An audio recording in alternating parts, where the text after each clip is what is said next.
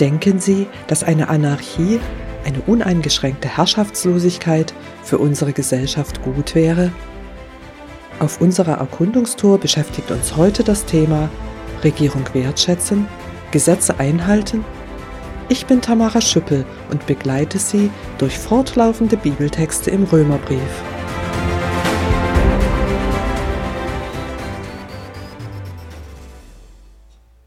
Beginnen wir diese Etappe direkt mit dem bemerkenswerten Bibeltext aus Römer 13, die Verse 1 bis 7. Jeder soll sich den Trägern der staatlichen Gewalt unterordnen, denn alle staatliche Gewalt kommt von Gott, und jede Regierung ist von Gott eingesetzt. Wer sich daher der staatlichen Gewalt widersetzt, stellt sich gegen die von Gott eingesetzte Ordnung und wird zu Recht bestraft. Denn wer Gutes tut, hat von den Regierenden nichts zu befürchten. Das hat nur der, der Böses tut. Wenn du also nicht in Furcht vor der Regierung leben willst, dann tue Gutes, und du wirst von ihr gelobt werden. Sie steht ja zu deinem Besten im Dienst Gottes. Tust du aber Böses, hast du allen Grund, sie zu fürchten.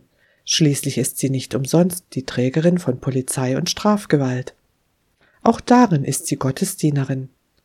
Sie zieht den Schuldigen zur Verantwortung und vollstreckt damit das Urteil des göttlichen Zorns.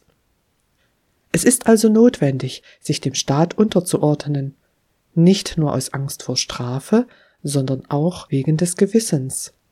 Deshalb zahlt ihr ja auch Steuern, denn die Beamten sind Gottesdiener und haben sich berufsmäßig damit zu befassen.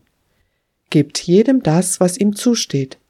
Steuer dem die Steuer, Zoll dem der Zoll, Respekt dem Respekt und Ehre dem Ehre gebührt. Zitat Ende. Ich finde das erstaunlich.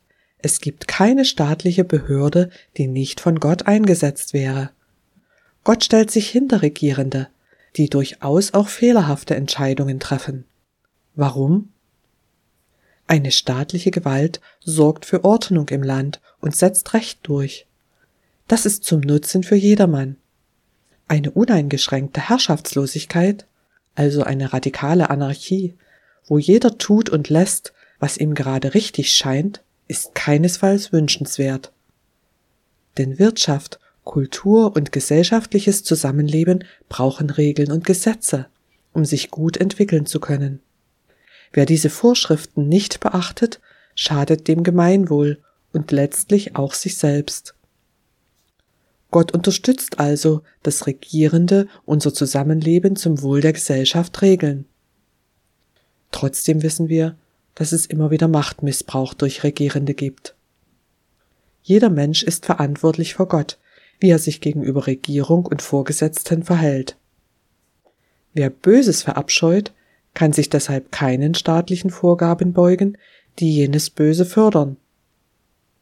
Gott warnt uns jedoch in diesem Bibeltext, staatliche Vorgaben leichtfertig zu übergehen. Zu Recht wird uns der Staat dafür zur Verantwortung ziehen. In Römer 12, Vers 9 lasen wir, Liebe muss echt sein, ohne Heuchelei, verabscheut das Böse, haltet am Guten fest. Auf dieser Grundlage lässt sich auch der Bibeltext dieser Etappe verstehen und praktisch anwenden. Hier einige Fragen zur Selbstreflexion. Punkt 1. Wenn die Bezahlung einer Leistung nicht kontrolliert wird, zahlen wir trotzdem, weil jede Leistung auch einen Preis hat? Punkt 2. Wie füllen wir die Steuererklärung aus? Sind wir von Herzen ehrlich? Punkt 3.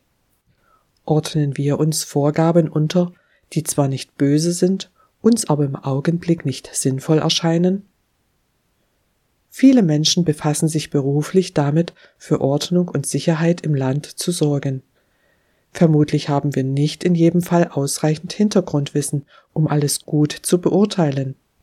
Vielleicht sollten wir zugunsten eines ruhigen, geregelten Lebens Vorgaben befolgen, die wir anders entscheiden würden. Jedoch gibt es in unserem Land viele Möglichkeiten, mitzuarbeiten oder auch gegen scheinbar unsinnige Vorgaben zu protestieren. Nutzen wir sie? Vielleicht bewegen Sie andere Fragen in diesem Zusammenhang.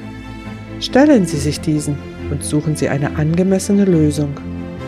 Jesus, der Sohn Gottes, möchte Ihnen gern helfen, seine guten Wertmaßstäbe zum Gemeinwohl praktisch anzuwenden.